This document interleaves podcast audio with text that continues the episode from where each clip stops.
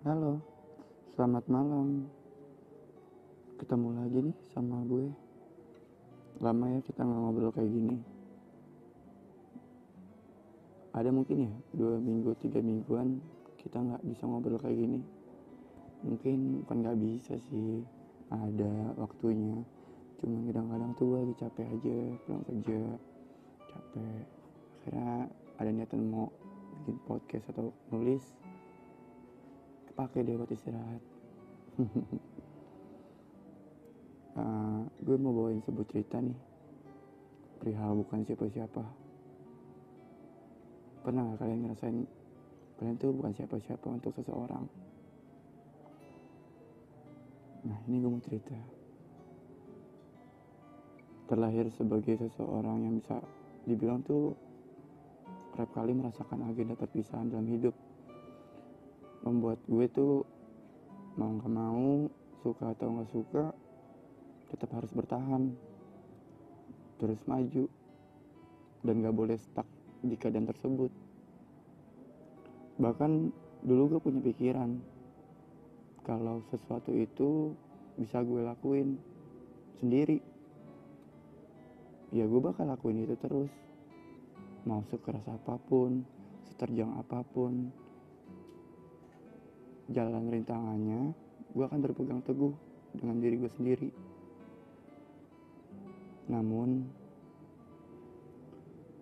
semua jadi berbeda semenjak kedatangan dia di hidup gue seseorang yang kalau dipikir-pikir lebih mengenali diri gue dibanding diri gue sendiri. Seseorang yang mematahkan argumen gue kalau nggak selamanya keras kepala itu baik buat gue.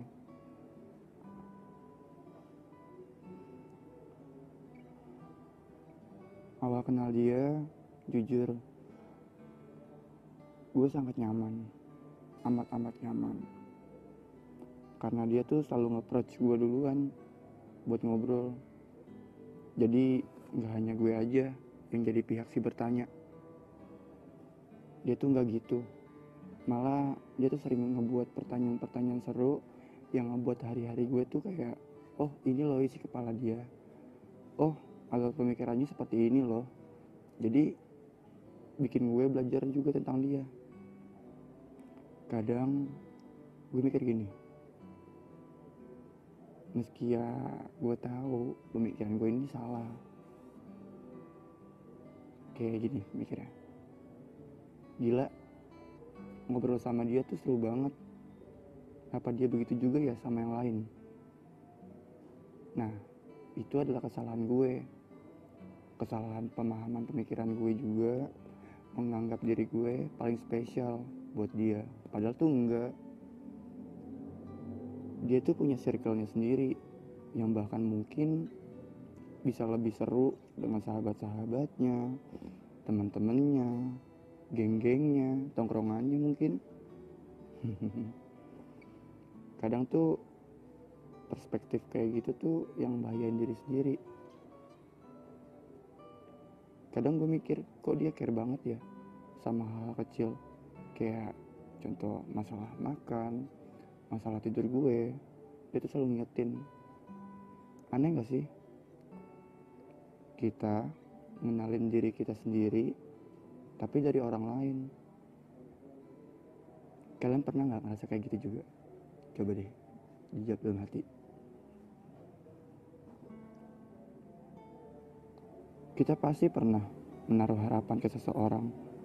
Baik itu sengaja ataupun tidak disengaja. Harapan yang secara nggak langsung ngebuat kita tuh semakin berharap bahwa uh, kayaknya dia bakal jadi milik gue deh. Atau suatu saat nanti hari-hari indah bersama dia tuh bakal terwujud sama gue.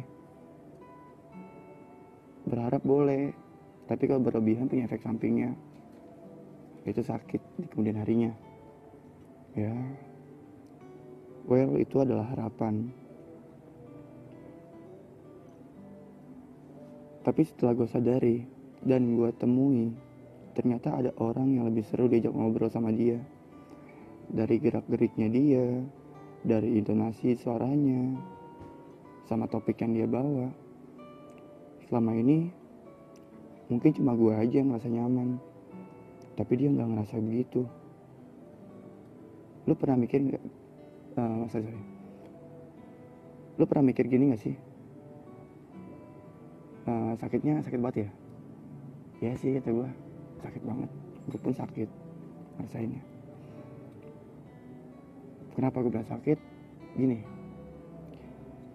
Dia berusaha nyesuaiin ke lu tapi lu nggak bisa nyesuaiin ke dia.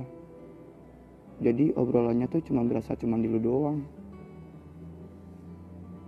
Iya gak sih?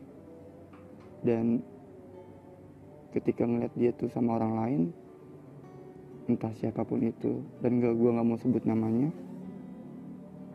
gue ngeliat kayak dua universe jadi satu.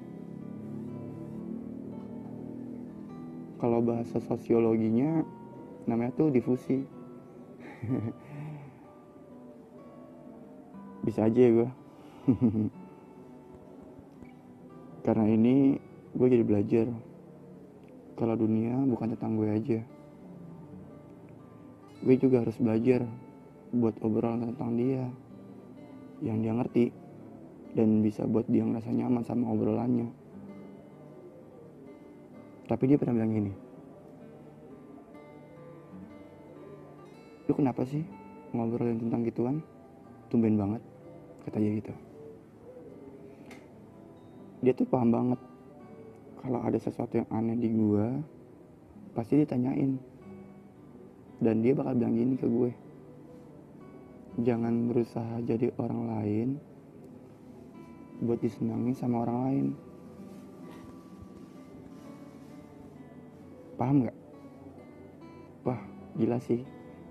Kata-kata itu nempel banget di otak gue. Dan buat gue sadar. Iya juga ya kenapa gue terlalu maksain untuk jadi si A si B? Cuma untuk menciptakan sebuah obrolan aja.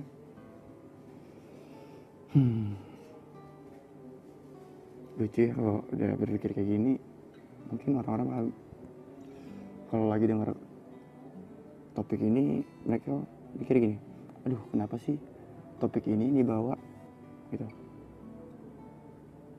Tapi yang bikin gue lebih sakit lagi tuh ketika waktu dia habis ngobrol gini intensitas ngobrol gue sama dia jadi agak berkurang gitu.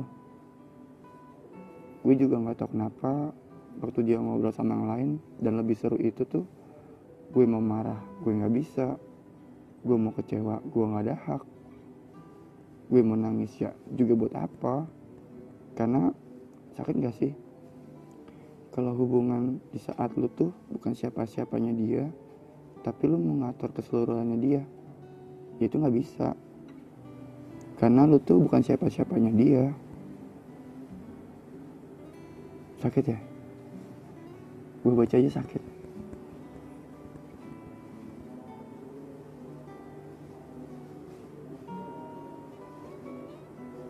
Dari aku buat kamu. Jangan pernah bertopang pada siapa pun,